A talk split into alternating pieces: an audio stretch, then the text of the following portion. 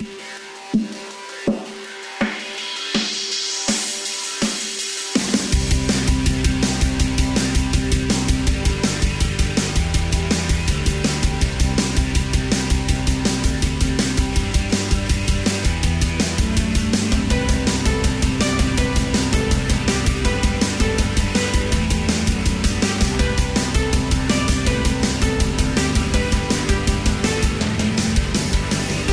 The Celebration Rock podcast presented by 93XFM here in Minneapolis and uproxx.com. I'm your host, Steven Hyden. Today we are hitting you with a double shot of interviews with great musicians. I talked with Lindsey Jordan of the band Snail Mail uh, a couple weeks ago. Uh, her debut album, Lush, comes out on Matador Records June 8th. It's one of the most anticipated indie records of the year. You've probably read about her on the New York Times and Pitchfork and Spin and Stereogum and basically every form of media. But this is the first thing you really have to pay attention to. my interview, my podcast with Lindsey. Uh, I'm just kidding, of course. You should read all those other things. There have been a lot of great stories written about her. But this podcast is fun. You know, a lot of times when artists emerge, they become subject to narratives in the in the media, and a lot of the same things kind of get written about them, and uh, it's all in the service of talking about great music and getting people excited about it. But it can be a little tiring, you know, and it can be weird for the artists themselves to see themselves sort of reflected in a certain way in the media, and maybe reduced to a certain set of talking points. Well, with Lindsey and I, basically for a half hour, we just talked about guitar shredding and hockey. that was the extent of our interview, and it was awesome, man. You know, Lindsey is, um, you know, she's 19 years old. She's been playing guitar since she was like five years old, and she, the guitar is a big part of her life. So she loves talking about it. So we talked a lot about the guitar and how she got into that and how she loves to play, and, and then she's also a hockey fan. You might have seen a recent recent music video that she was in, where she's playing hockey. She's skating around and. Uh, she actually is a hockey player in real life. So we were talking about that as well. And uh, it was just fun guitar shredding and hockey. I think that should be maybe the new theme of the podcast. Just shredding and hockey. That might be the new name going forward. So we're going to start off with my interview with Lindsey. And then after that, we're going to go into another interview that I did recently with Molly Rankin of the band Alvvays. I met, I met up with her at the Homecoming Festival, the, the National's Festival that they did in late April in Cincinnati. You might remember we ran an, an interview with Matt Berninger and Aaron Dessner of the National that I recorded at that festival. The following day, after I talked to them, I talked to Molly. We met up at this um, hotel downtown where there was uh, it was a, it was a drag breakfast. So you had people in drag eating breakfast, and then Molly and I were in the corner uh, talking about indie rock. You know, so that was the scene for our interview there. Um, and of course, Alvvays, if you don't know, one of the best young bands in indie rock today. Uh, their record, Antisocialites, their second record, came out last year. One of my favorite albums of the year. I think it made my top 20. And of course, their self titled record came out in, in, I believe, 2014. And, uh, you know, they just make perfect sounding, melancholy, fuzzy pop rock songs. The kind of songs that you just want to play over and over again, especially if it's a rainy day or if you broke up with someone or uh, someone was mean to you. you want to listen to Alvvays. Uh, so it was great talking with Molly. Uh, you know, I've been a fan of her band for a long time. So that was great to meet up with her at the drag breakfast and talk. So that's a great interview as well. But before we get to that, here is me and Lindsey Jordan of Snail Mail talking about shredding and hockey before I uh, talk to you today, um, your publicist sent me over like this frequently asked questions that you get asked a lot, and she you know, politely asked that I not sort of delve into like the normal interview subjects that you get that you have to talk about. You know, I so I and I wasn't going to ask about that stuff anyway because I think it's boring. But you know, one thing that's always intriguing to me with artists, especially artists at the beginning of their career, is like what it's like when the media starts to notice you and they write about you and you notice certain narratives take place about your art or you see yourself being put in different contexts is it hard not to let that impact what you do creatively? Does that is that hard to keep that out of your mind, or is it basically impossible to ignore that stuff? Um, it's it's definitely hard to ignore. Um, it like kind of gets in for for me at least. It gets in my head a lot, and and mostly just annoys me. Um, and I I take a lot of pride in my work, and um, I'm just like a, a songwriter before anything else. So it's mostly just the categorization of snail mail being just like this, like woman centric rock outfit that has everything to do with my age and gender and sexuality and nothing to do with the music, which just gets to be really frustrating because I just put so much of myself into the songs and uh and yeah, the the output feels like sort of like sometimes like a pat on the back that I don't want for things that I can't control. Yeah, I mean, did you feel like that was happening like immediately as soon as people were paying attention to what you were doing? Actually, I didn't um, have it. Sort of felt like I think maybe since we came up in the DIY world, um, it was like that.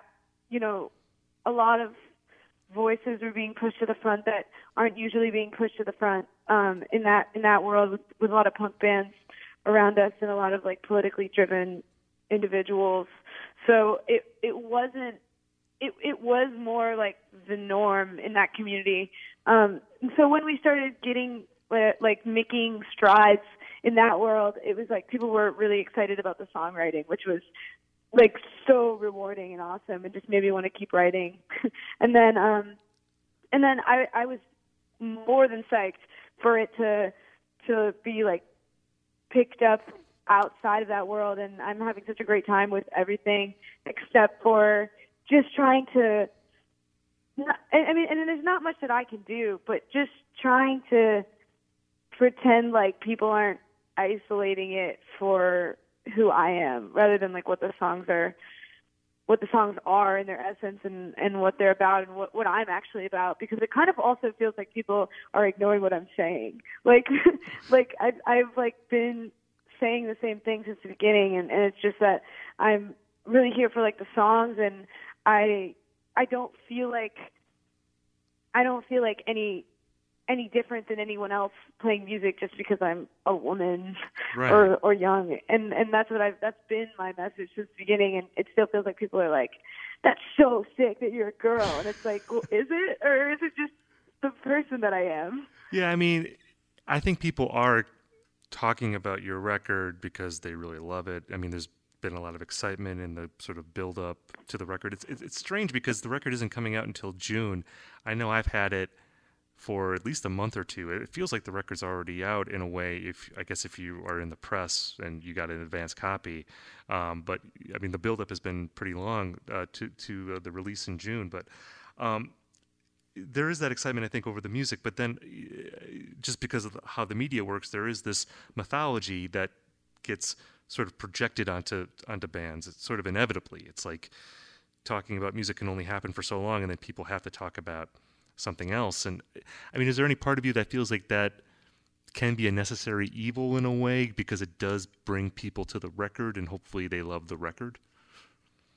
Um, I I think I could see I could see how that um, could maybe be in some people's eyes like a necessity, but I just uh, I don't know. I I just have been like trying to separate myself from it for so long, and like so many of so many musicians that I admire and and really like respect don't seem to have like a story like that. Um, and and it just feels like you know there's so many guitarists that uh, and musicians that I feel like we could be getting compared to that we're not getting compared to uh, because that's because I'm like a, a woman or or what have you. And, and I have talked about feminist stuff and, and politics in the past because it is like who I am as a person, and I, I totally identify with all of the politics that we're aligning ourselves with and stuff. But but yeah, I mean, it just sort of feels like once that all dies down, then then it's like there are people who are here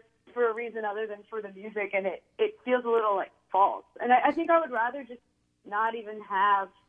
I mean, like I would rather just if if that were to go away and and there were less tension, I think I would be accepting of it. I, I just like really want people to hear the songs and listen to them for what they are.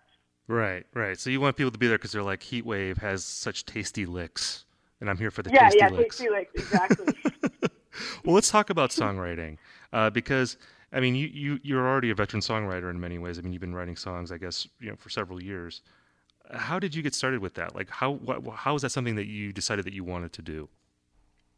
Um, I think it's sort of just an innate thing. Uh, for like, for for me, it sort of always has been because I've just like always been a guitar player, um, and I, I've always had I've always been writing music on the guitar, and I only started accompanying it with lyrics when I sort of wanted an outlet, and I never really like had any intention to share the songs with other people. It was sort of just like that was like my equivalent to just having like a journal or just some way to state out how I was feeling to keep myself sane and occupied.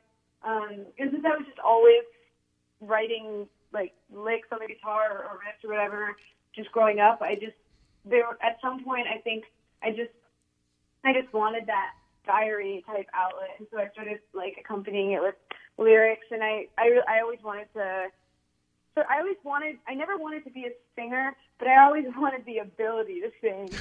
Um, so I I because I I didn't. I was full guitar player for for so long in my life, and, and when I was like 12 or 13 um, and I was writing these like guitar parts um, with no lyrics to accompany them. It sort of just felt incomplete. Like I wasn't, I wasn't, wouldn't be able to like finish the song unless I was a singer too. So I sort of just taught myself how to sing and and was like playing covers in my room, and then and then eventually just yeah, writing songs and showing them to friends and, and recording them on GarageBand, and that's it.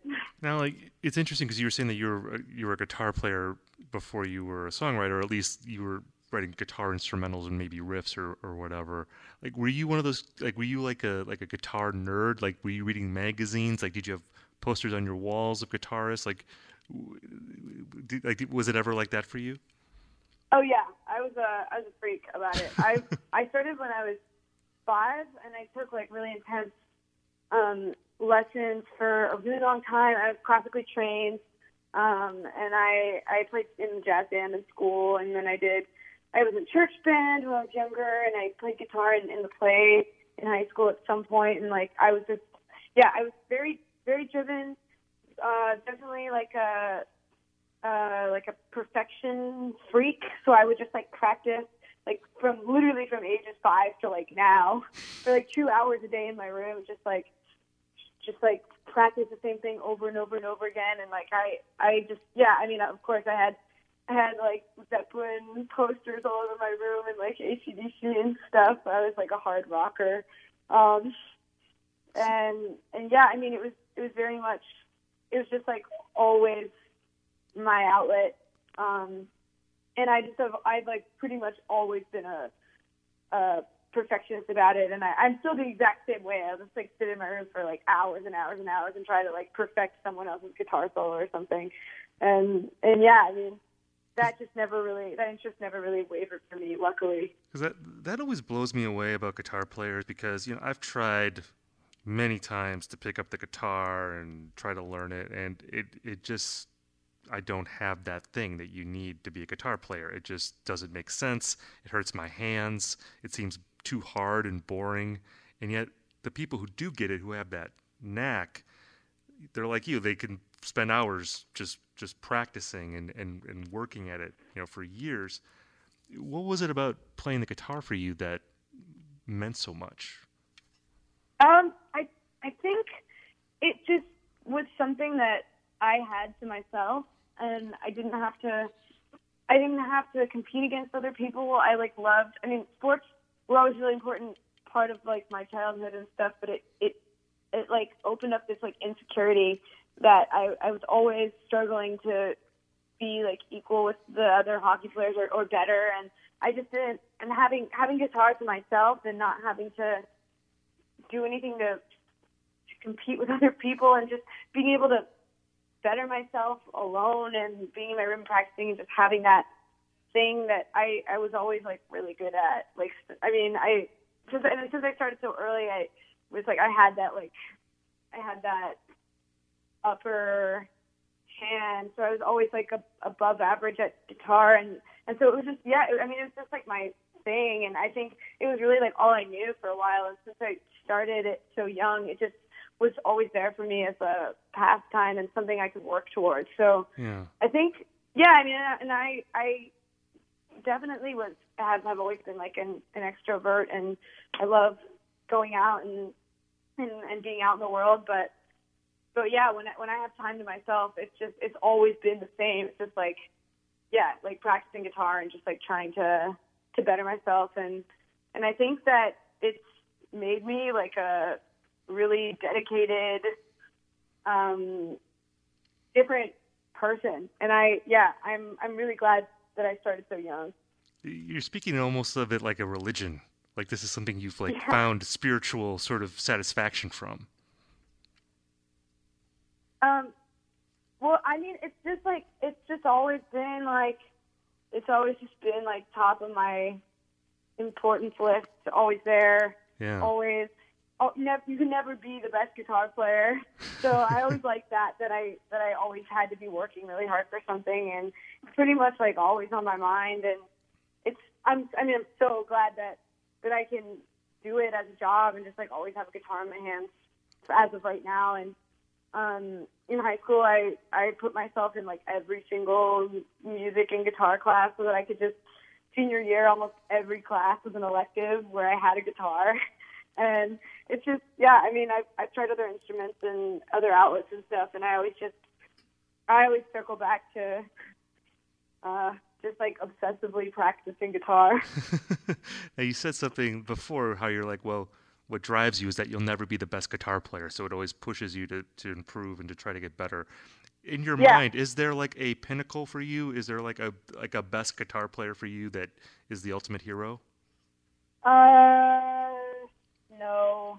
I have I have a lot of like favorite guitar players, but but I just am like a really big fan of like distinct style, and and I feel like I don't find myself like seeking out the best to want to emulate or look up to. I just I just love like style and like you know uh like a, a, a real identifiable uh guitar player. Like I love like Sheer Mag and television. Um, and like Mark Kozelek is one of my favorite guitar players of all time, and oh yeah. like I'm sure that he could shred over everybody if he wanted to. But I, I like the subtlety in his songs and like the the open tunings and the the grace and you know there there's just so much to be said for someone who can who you can tell could could maybe like shred everyone's faces off in the room, but also can hold that back and and create something really special with subtleties and uh, eloquence. right. And I think that that's something I always look for when I'm listening to music. You know, I'm trying to think of the last time that like Kozelek shredded because I mean I love like Ghost of the Great Highway. That's like one of my favorite albums ever. Me and, too. and there's like some awesome guitar playing on that. But like lately, he's not really soloing anymore. I, I, Yeah. he hasn't done that in years. I don't think. I mean, I I really like Sun Kil Moon stuff. So I yeah, I mean, I I know that he's a shredder, but I also love I love hearing like the subtle subtle like super amazing guitar technique and stuff. So like on your records, you're not. I mean, what you just described, I think that's a good description of what your playing is like because. I mean, there's some cool guitar parts on your record, but you're not really like a show-offy player. Do you flex those muscles more like in a live setting? It depends on how fun the show is. Sometimes I'm like in a in like a like a wild mood and I will like unleash the shred. But uh, it's pretty rare. I mean, the record is also like very um, face value and clean. There's not a lot of uh, guitar effects on it, um, and that's just because I I just was like really interested in like preserving the like open tuning, uh, beautiful, peaceful aspects of the songs that that wouldn't come through in like a a like a lo-fi garage setting, you know. Right. And I wanted like I, I was so um, hell bent on on just keeping everything really clean, um, and I, I think that's just I, there. There could definitely be a lot more shred on it, and, and we had like a day or two of overdub sessions where we would like add in kind of like a shreddy part, and then just take it out because I, I just wanted to keep everything super uh, minimal and and good for what it is. Because I thought you know wh- where we left the songs on the record I I just felt that there was nothing left to be taken away or added. And and I was definitely happy with them by the time we were done. And, and I was like yeah you know doing too much is just like it's just going to take away from the simplistic beauty of the songs and like what I meant for them to be when I wrote them. See, I, I feel like there has to be a snail mail EP where you just release all the guitar solos that you didn't put on the record. you, you just edit them Yeah, together like one long solo, like a 20 minute solo. And then, you know, just 'cause you can't waste those, all that shredding, you know, you got to get that out in the world. So maybe you Oh have, like, yeah, have like a mega mix of shreds. like a, a B side of just solos. That'd be awesome. I know, like Smashing Pumpkins did that in the '90s. Like, uh, you know, there's, there's that Airplane Over the Sea box set, and they have this. one I think it's called like Pistachio Melody or something. It's like a half hour of just song fragments that Billy Corgan didn't know what to do with. So it's like one Well. long song. So, which is a very Smashing Pumpkins type thing to do, like super indulgent, but it's kind of cool. Um, but yeah, like a mega snail mail guitar solo that could be pretty cool. I think. Yeah, down the line, it's, it's coming your way. Um, you know, you said something earlier that answered another question I was going to ask you because I, I love the video uh, that uh, just went up for Heatwave, and you mentioned I think before that you played hockey, uh, and I don't know if you still play hockey, but like because in that video you're like showing off some like really good skating skills, and there's this there, there were a couple shots where I was trying to figure out if it was like a body double, and then the camera pans up and it shows that it's you. So I was like, wow, she's actually doing all this skating. Like, are you are you still a hockey player? Um, I'm not. I I was like sort of rolling the idea back and forth in my mind about joining like an adults like rec league because I obviously don't have time to to play super competitively or anything, but I don't even really have time to do the the like rec league. Um, ideally, if if there was time off between records, I would love to go back to hockey, but for now, I just hone in the, the skating on like Thursday nights. There's like a roller rink near me that has like a really awesome skate that's like for like experienced skaters. So there's not like little kids on the ground or like people like tripping all over. It's just people skating really well, and they always play like really awesome like hip hop and R and B. So that's sort of when I'm home, which is extremely rare at this point. I try to catch Thursday night roller skates so that I can sort of keep from getting too rusty. Yeah, and I like that you don't have patience for the kids. Like, get the kids out of here. Experienced skaters only. No time to mess around here. I I I I love to see new skaters. I think it's awesome, and I I wish I could help them all and and just watch people learn to skate and find that enjoyment for the first time. But at the same time, it's like the rules get stricter when there's little kids around, and they're like you know they're skating backwards, no like zooming around, and and you have to take some responsibility because you know what what happens if you run down at somebody's child on the on the skating rink just because you have to be a show off. So I have to like I gotta like sometimes reel it in. Yeah, yeah. Well, yeah, because you shred on the guitar and you shred on the skates, and you can't hold back. You gotta like let your skills out in both arenas. Yeah, I mean, yeah, shredding's my life. What can I say? Exactly. I feel like we're getting to the bottom of Lindsey Jordan here. It's about shredding in all facets of life. yeah, I mean, yeah, I, I shred through. I shred through books. I like to shred through Chipotle on tour. I'll shred through uh, making a record. Shred on the ice. Shred on the roller rink. Uh, That's the way to live. through interviews. Exactly. I think you're shredding this interview right now for sure. Yeah, And- shred, shredding, shredding a lot of interviews this week. Um, I, my hockey, uh, my hockey knowledge is limited, but like, would your team be like the Capitals?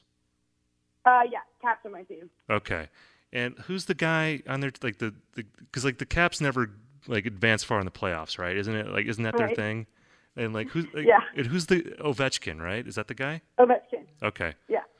Wow, I'm okay. I'm just saying I shredded that because I again I know very little about hockey, so like I think I just expended all of my hockey knowledge. In Yeah, that. I mean, I'm impressed. That was good. like you could like if you said anything else right now, like about another player or something, I would just believe you. You could make something up and I wouldn't know. I mean, that's how little I know about hockey. But uh, yeah, the Caps. All right. Well, hopefully they'll make. I mean, are they doing well this year? I I haven't been watching it all this year. You have better things to Um, do. You're like on the road all the time. Yeah, I mean, well, the only time I have access to TVs are, are in hotel rooms, and then by the time we get to the hotel, it's usually like one or two in the morning. And I we watch HGTV, House Hunters, or Mini House Hunters, and that's about it. I I mean, like, is the touring you're doing right now? I mean, is this like the most intense touring you've done so far? Yeah, absolutely. We just got off of like we did a month, and then my band boys had like a a two two week um, grace period, I think, or a week, and uh, I I went off to do press, so I sort of went straight into another one monther, um, and now we just got home yesterday, and then um, and then we're heading to Europe. So it's it's been coming coming at us pretty fast, but uh, I really like it, and I feel like I've like found my sort of niche on the road and like how to make myself feel like I'm like being human and not some like weird road creature that that doesn't get out in in the sunlight and sleep and stuff. I I just like there's there's lots of hacks you can do to keep yourself from feeling like that.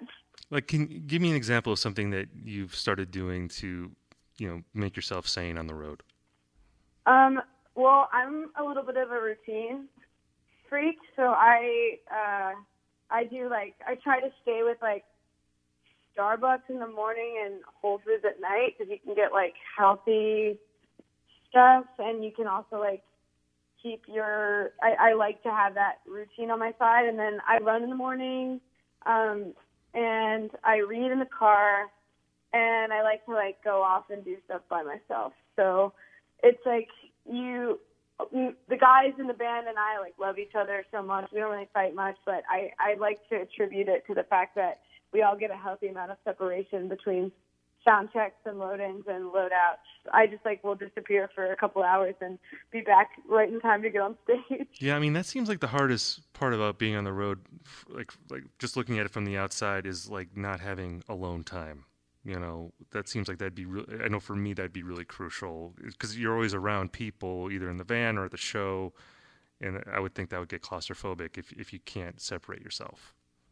Yeah, um, it's all about it, it's all about like creating fake isolation for yourself. Like sometimes I'll like bring my laptop in the car and I'll like watch DVDs and I'll just like put a blanket over my head so the sunlight doesn't come in so I can watch the screen and also so I can just like be in my own little like self-created cave.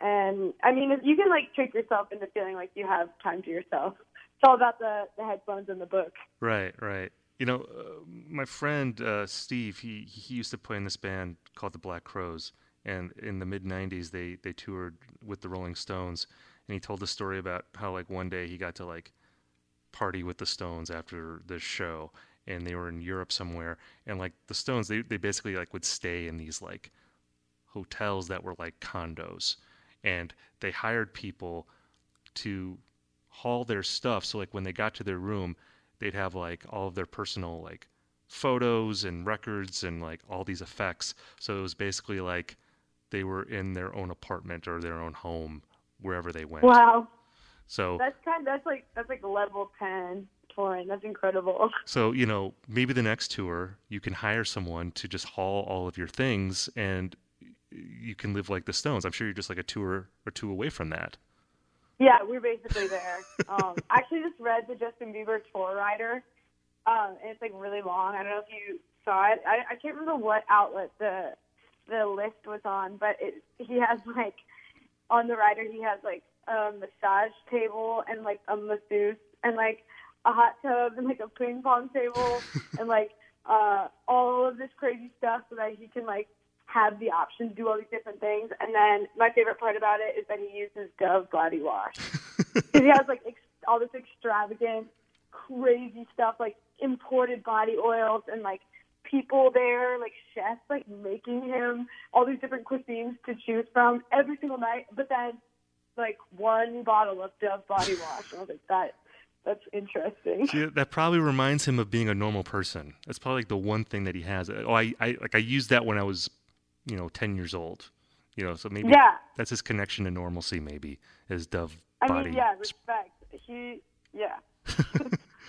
because I, know you were you were at Coachella too, and you know, and Coachella, you know, it used to be this indie music festival, and now it's like the biggest stars in the world play there. Like, did you rub shoulders with any celebs when you were at Coachella? Um, not really. Like I, I saw some friends while I was there, which is great. Um, that it, and, and then I, I met Princess Nokia for like a sec, which was kind of cool. Yeah.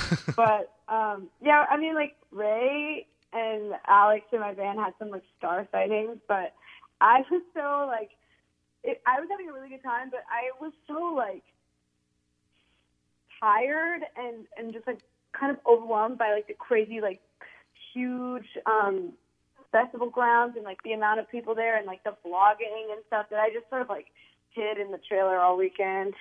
I like I was like I don't know. I, I watched some bands, but I I was very overwhelmed. So I enjoyed myself from the artist compound trailer area. Yeah, I mean, I know some people, uh, some other people who played there, and they've played there a couple times, and they always talk about how like it's very LA backstage, and it can be kind of weird.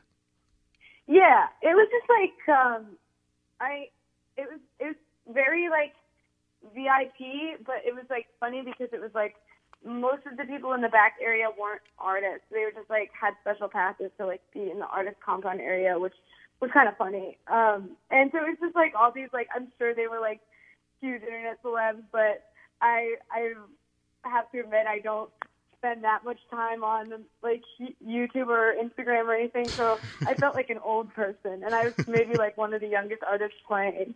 I was like, I don't know who any of these guys are, uh, but I, I it piqued my curiosity. I really wanted to know. I was like asking everybody. I was like, does anybody know who any of these like? They're definitely celebs, but does anybody know? And like nobody we were hanging out with had any idea. So Yeah, it's amazing how y you'll see these people, like the YouTube stars or whatever, they'll have like 13 million followers or something, and you've never heard of them before, but like they make like millions of dollars a year because they have huge followings. So yeah, it's it's pretty incredible. yeah, It- Um, it's got to be like a pyramid it's- scheme or something. Is this for real? I, I don't know. I mean, I mean, I'm I'm way older than you are, so like I feel super old with that kind of stuff. But like, I, I it, it's so bizarre to me. It is definitely an alternate universe. Yeah, no, it is. I think it's just, I think it just goes over my head a little, um, because I just like never, I just, I never uh, just got into watching the videos or anything. But I'm sure like some some friends at home would maybe know for me if if I like showed them a, a huge picture of everyone at Coachella, someone would probably be able to pick out. Yeah. Well, who Uh, knows? I mean, ne- next time you go to Coachella, I mean, you may very well be one of the celebs that people are bragging about meeting. You know, after your record comes be out. one of those people that everyone's like, I know that person's doing something here, but I don't, I don't know what it is. She's That's a guitar much what we are player. She's a guitar player and she shreds and she shreds as a hockey player. We know these two things about her. so that's enough to know, I think. Like I said, I really love the record. Um, and I know a lot of people love the record. It seems like this is one of the records that people are really looking forward to hearing. So congratulations with it. I mean, it seems like it's going great. And thank you so much for talking with me. yeah, thank you so much. All right, Lindsey, take care. All right, you too. Bye. All right, that was me and Lindsey Jordan. Man, Lindsey's awesome, man. I really like her a lot. It, it's fun to talk to someone whose music you like, you know, and I really like that Snail Mail record, Lush, which again it, it comes out in June.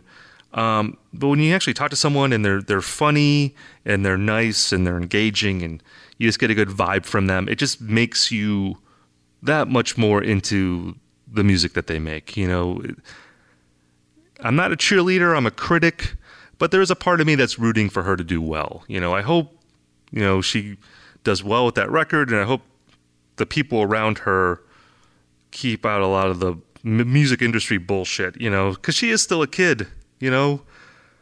I, I hope that she is not chewed up by this industry and she can stand strong and have a long career because I think she has that in her. So good luck to Lindsey. Thank you for talking with me. We're going to get back to the conversation here in a minute, but I just want to tell you about my new book. It's called Twilight of the Gods A Journey to the End of Classic Rock. It is out now at your favorite bookseller. Uh, it's a book about the rise and fall of the classic rock era. Artists of the 60s and 70s. I'm talking about Pink Floyd, Led Zeppelin, the Beatles, the Rolling Stones, Bruce Springsteen, Bob Dylan, Neil Young. All these people that you've heard on classic rock radio forever. They were codified uh, into this generation of bands that uh, was sort of frozen in ember for the longest time. And now we're experiencing them starting to retire or in some cases even pass away. And uh, I wrote a book about that. I wrote about my own sort of firsthand experience with that, as well as looking at the sort of historic and critical arc of this music. If you like this podcast, I think you're going to like the book. It's basically like listening to me talk, except you don't have to hear me yap. You just see my words on the page. It's funny, it's sad, it's exciting, it's depressing in parts, but I think it's a good read. So, again, the book is called Twilight of the Gods A Journey to the End of Classic Rock. It is available now wherever you buy books. Okay, enough shilling. Let's get back to our conversation. And now we're going to transition here into my interview with Molly Rankin of Alvvays. Um, I saw Alvvays at the Homecoming Festival in Cincinnati, the National's curated festival, which was a great time. I had never seen Alvvays before. I've, I've loved their records for a couple years now. Um, and they were a great live band. You know, I wasn't sure how they would be live. I mean, the records are so great and delicate and beautiful and so well put together. Sometimes that doesn't translate to a live setting. And uh, they were a really great rock band. You know, band you could just go see live and every song is good. It's like one after another, just knocking them out. So um, I think that band has a really bright future as well. Two great records already, and uh, Molly, uh, you know, was clearly a very sharp person, good head on her shoulders, and we had a good conversation. So let's get to my conversation with Molly Rankin of the band Alvvays. So I was looking at your your upcoming tour schedule, and it looks like you're playing a lot of festivals. And of course, we're here at the Homecoming Festival here, and this is a smaller festival, more artist curated and then it goes all the way up the line to these really big festivals where there's dozens of bands, really ginormous stars. I'm wondering, like, from the band's perspective, like, what's the range of experiences at festivals like this? I mean, is it pretty uniform? Are, are they all the same, or do you find like you get treated better at some than others? Some are more fun to play than others. Like, what's that like? It's always so hard to predict, actually. Like, sometimes if things are really cushy and the food is great and there's a ton of backstage space, you get on stage and it's a complete disaster. And there's one person running the stage. It's it's actually i feel like a festival is a really hard thing to run well and uh, efficiently especially now. I don't know if i mean i, I feel like a lot of the bills are filled uh, you know predominantly with hip hop and electronic music which is great. Yeah. um, but i just feel like it would be really hard to figure out what people want well, I was gonna say, like with a band like yours too, is it hard to compete with like more party-friendly music? You know, like does it ever get hard? Because I mean, I, I mean, I feel like your music would translate anywhere, but it seems like maybe it would be better in a theater or a club sometimes than like in an open air festival at like three o'clock in the afternoon. Like, is it hard to put across your music in an environment like that?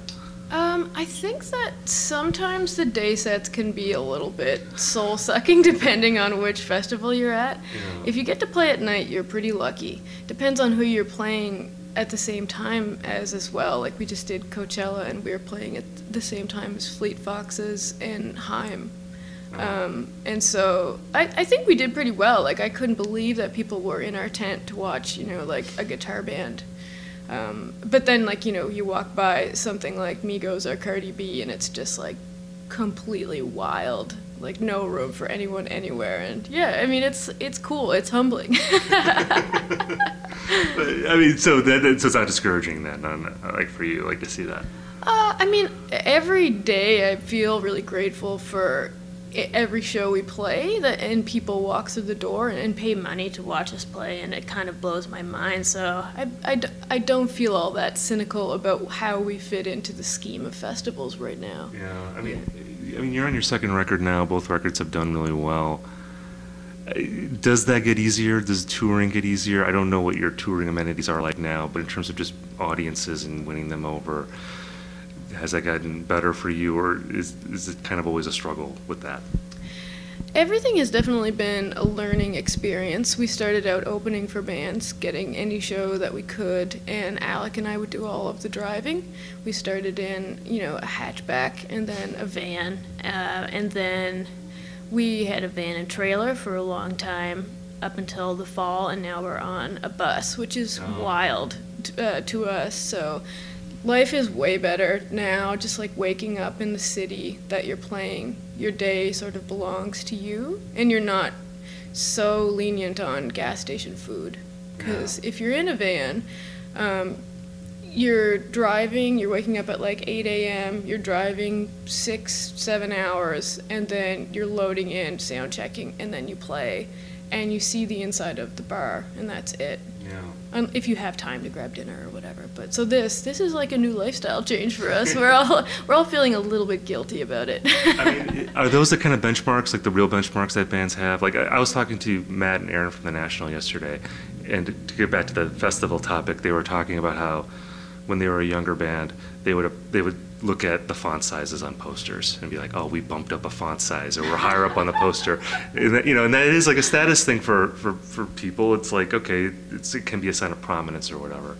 Um, but like having a bus is that sort of like okay we're on a certain level here we can maybe feel a little more secure in what we're doing Oh, great question. No, I'm a little bit stressed about it. I think it just makes more sense with time. Like we would Yeah. never make it to the venue if, with the way that the tour has been booked, if we were driving in a van. Yeah. Um, for example, yesterday we played a show with Big Thief, and they're uh, driving in a van, and they left at 6:30 in the morning to get to the show, and they were like an hour and a half late, and then they woke up at seven to get to this festival today. oh man But yeah, so that's like more our comfort zone is that kind of stuff. But um, I don't know. I've never looked at the font size on a festival. Really like honestly yeah, I mean, like same as I don't. I'd really try not to read reviews. Yeah. Um, and I just like judge it by whether or not people are still coming to the shows. i mean is that a conscious effort on your part or are you sort of naturally able to separate yourself from that It's conscious. yeah Yeah, yeah. If you if you let that, I mean, I'm the type of person that if if I see something really venomous, it just bounces around in my brain for a long period of time. So I just like refrain from looking at that stuff. Yeah, I- I've talked to musicians who are like, yeah, my I don't read that stuff, but then like my friend will email it to me, like, did you see this terrible thing someone wrote about you? It's like, why did you send this to me? That actually does happen. I've had that a few times where it's like, can you believe someone wrote this about you? And I'm like, yes, yes, I can. 'Cause, uh, and uh, you, you alluded to this before. I would think that when, because like when you start out in your career, you don't know if anyone's going to even listen to your record, so you you're kind of in a bubble. You just do what you think is the best thing, and then you know you just put out your second record. You know, you knew at that point that you had an audience. People are going to be anticipating what you're doing. So I mean, I would think. uh, Like trying to block that stuff out, not letting other people's opinions influence what you do. I mean, is that a, is that a hard thing? I guess as you progress in your career. Um, yeah, it's, it's kind of inescapable. Like, I think to be in a band, it's pretty hard not to have social media or, you know, I mean, we basically had to ha- had to have three different types of social media, or we would be in the bad books with, you know, with our labels. And if it were up to me, I'd maybe have one. So like Twitter, Instagram, and Facebook. Yeah, that's what we have, and I th- we probably have. Oh yeah, I think they tried to make us get Snapchat, but I c- just can't do that. um, but no, I mean like our labels are really cool, but you need to exist. You need to be tangible. Yeah. But we don't really use it very often.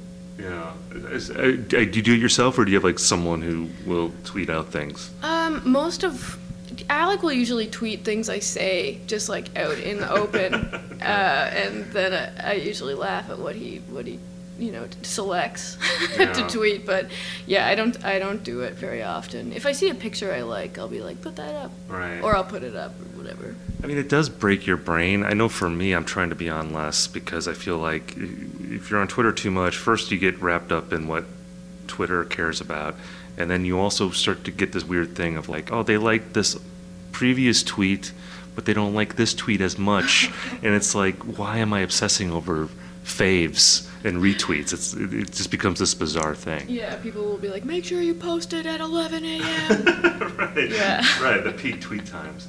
So I I was reading a little bit about your, your, your background, and you're from Nova Scotia or like northern Nova Scotia. yeah, I'm from Cape Breton, so it's a sort of an island that's connected by a causeway to Nova Scotia. And like, like how populous? I actually don't even know. I don't. I.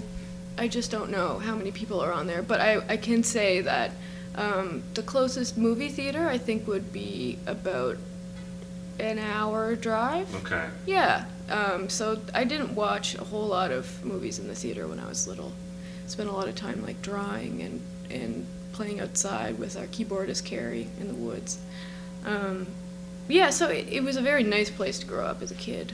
I mean, did you feel that at the time though? I mean, like when you were a kid, were you like, oh, I wish I could go to see, you know, whatever Transformers or something?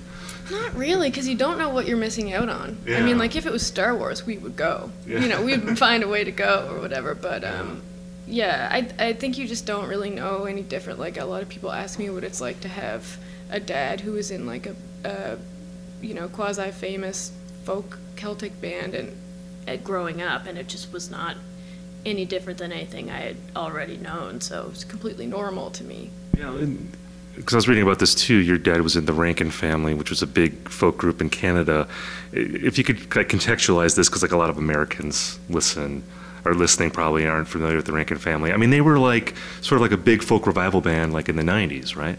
Yeah, it's, um, my family is quite Scottish. Like they're a big part of you know what what they were playing was like Celtic based music, um, and so they did very well in Canada and pockets of the states as well, and, and toured in the UK a lot. But um, I think they mean a lot to many people in Canada. Their their songs are um, are basically pop songs, so they just sort of like were played throughout various people's childhoods, Yeah. you know, in on family trips and, and things like that. So like. To make an analogy, would it be sort of like a Mumford and Sons or Avett Brothers of Canada type situation? Oh, interesting. Um, I don't know. I almost want to say they're kind of like a Celtic ABBA or something. Oh man, now I definitely have to listen to Rankin Family. That sounds awesome. I don't know if that's right, but whatever. I mean, and I was reading too, because your dad was a fiddle player, and then you started playing fiddle like at a pretty young age, right? Yeah, I started when I was about 10.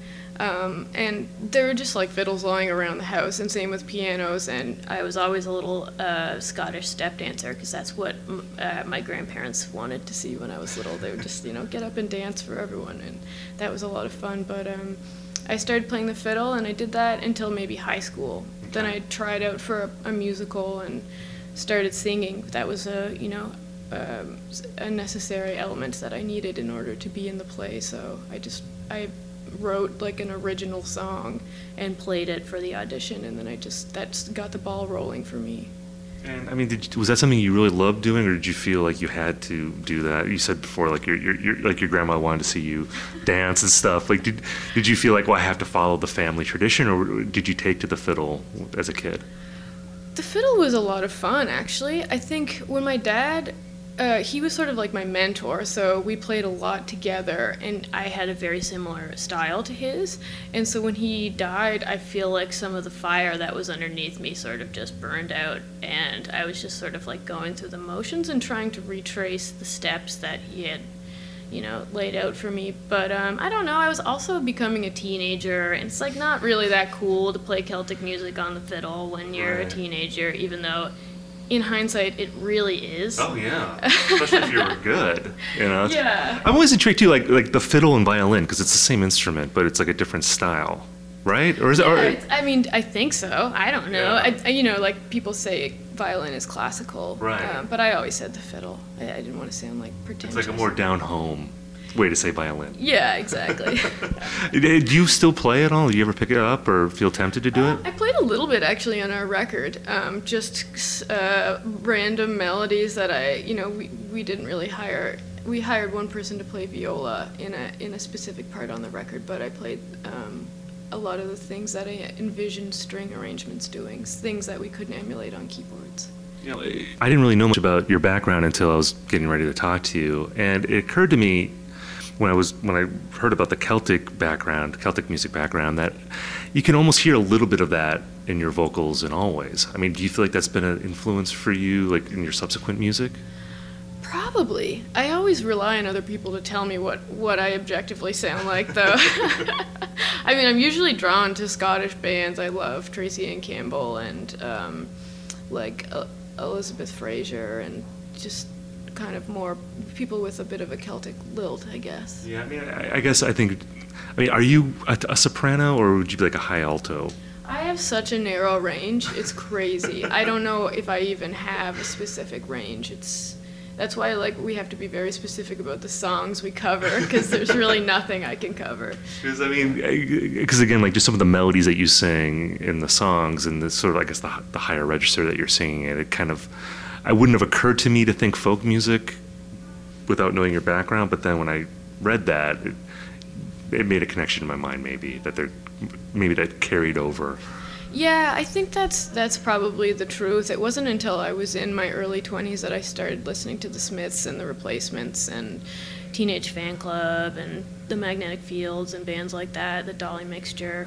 Um, but yeah, I this record has so much falsetto on it that I can't even drink anymore. I have to be so militant about everything. Like, like when did you start singing? Was that as a kid? Yeah. Like in like the school plays and stuff. Yeah, like I did it at home. I was a total show off. Like wanted to be the center of attention at all times, and uh, and then with that play, I started actually singing in public. Okay. Yeah. And w- was that always a pretty comfortable thing for you to do? I don't know. I still don't feel comfortable doing it. I am. I still. I really like your voice a lot. I. Uh, well, thanks. I mean, so you're picking the right songs then, because if you're telling me you don't have a great range, like you you fooled me then, because it's like she sounds good on every song, so you're picking the right songs, I guess. Oh well, thanks for saying that. Sometimes when I write something, I'm like, I'm very self-conscious about being able to to be able to sing a specific part more than once ever. I always feel like it's a coincidence that I hit that note or that I'm imitating someone who sings. Yeah. Uh, because I think I, I basically sing through my nose. I've been, I've been told that. Really?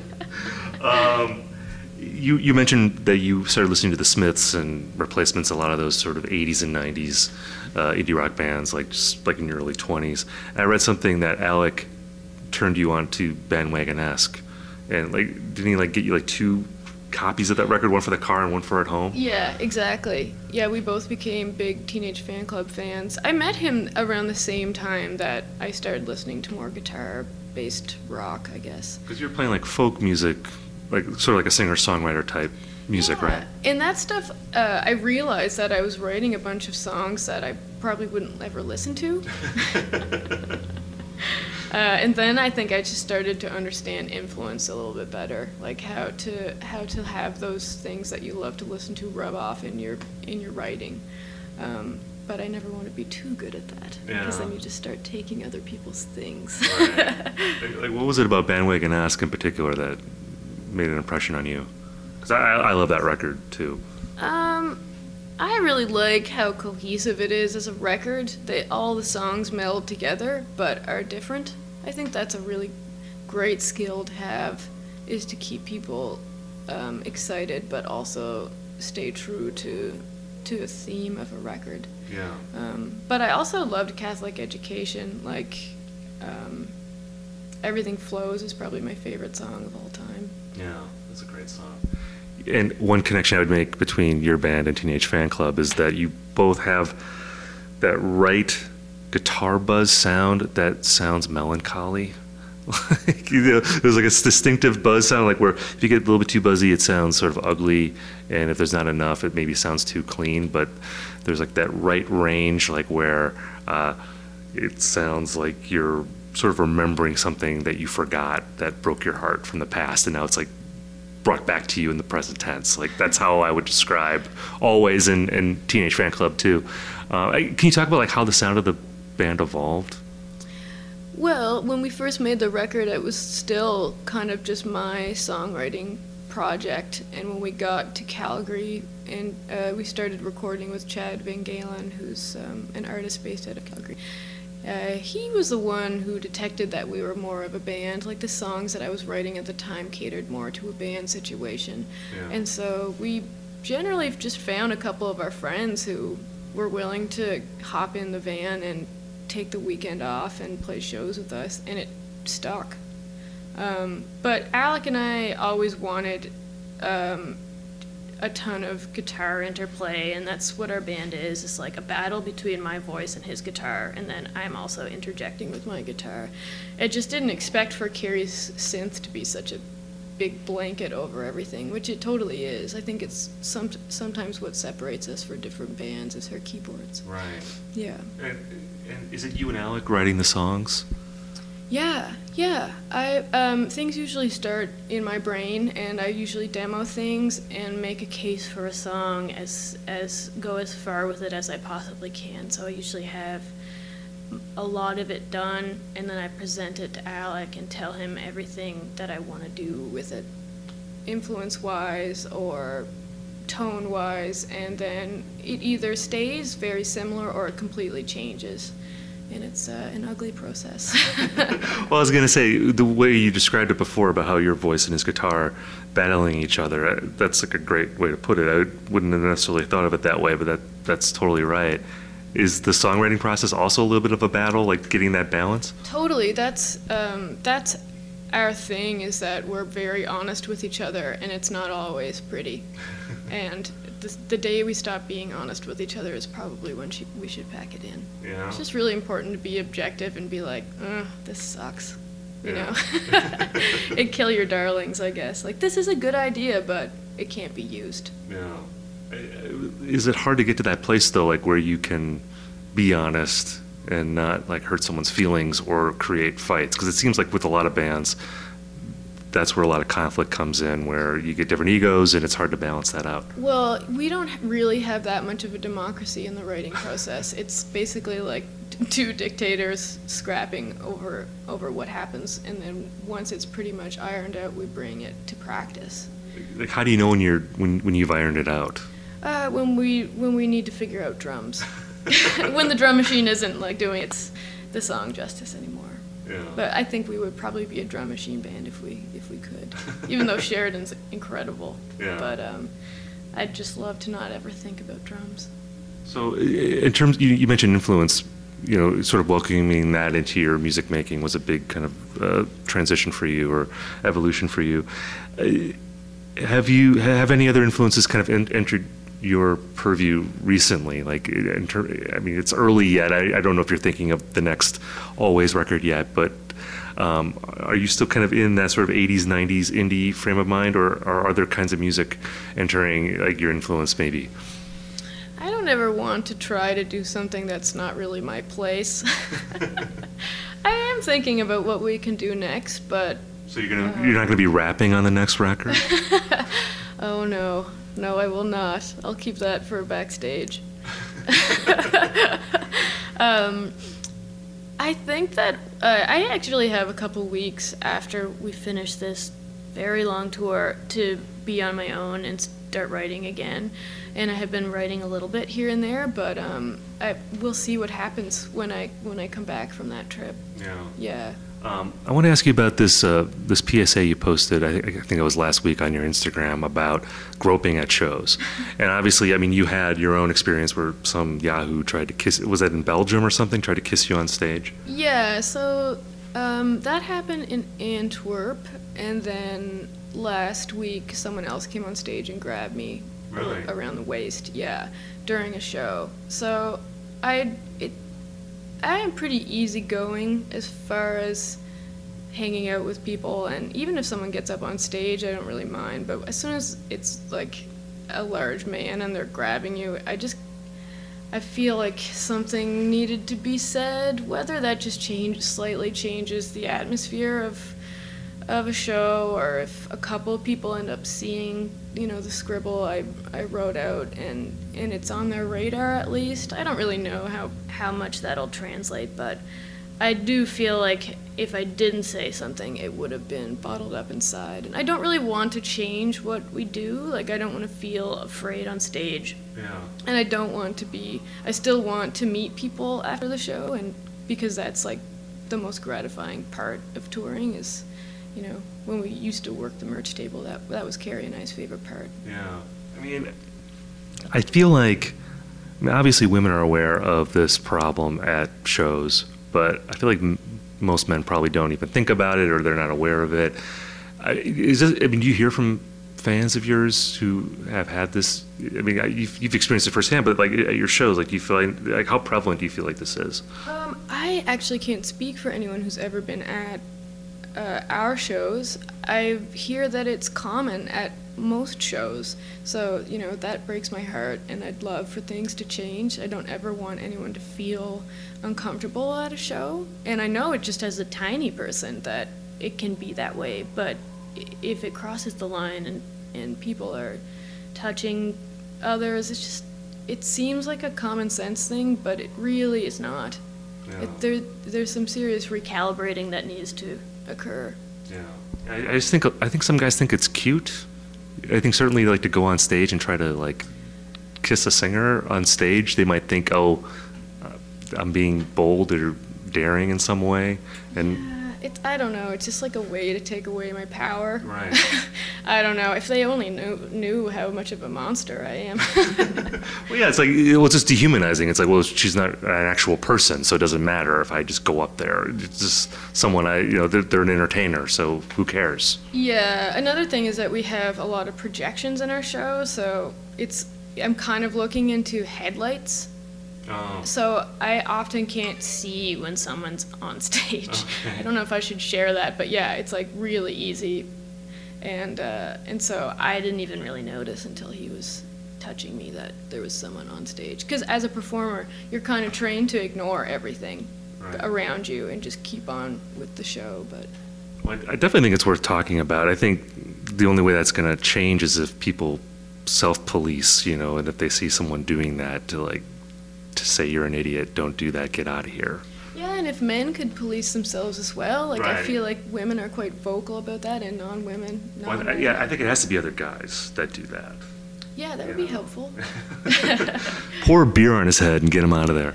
Um, so you're playing at night tonight. Then you're playing, I, I- I think, at like eight o'clock yeah. or so, like right at dusk.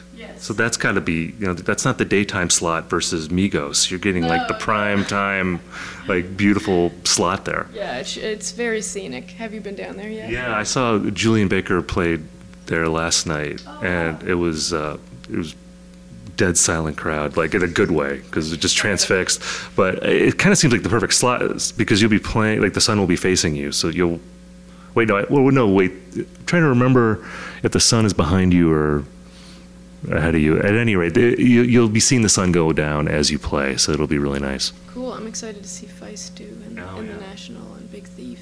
Yeah. Who's on very soon, actually. Yeah, exactly. Should get down there. Yeah, I know, me too. All right, well, Molly, thank you so much for giving me time today. I really appreciate it. Yeah, my pleasure. All right, take care.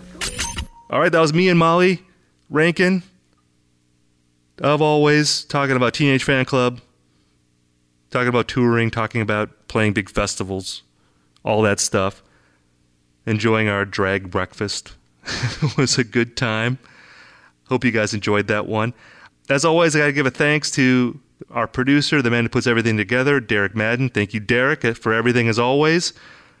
Got to give a shout out to Josh Copperman, the man who wrote our theme song. Thank you, Josh.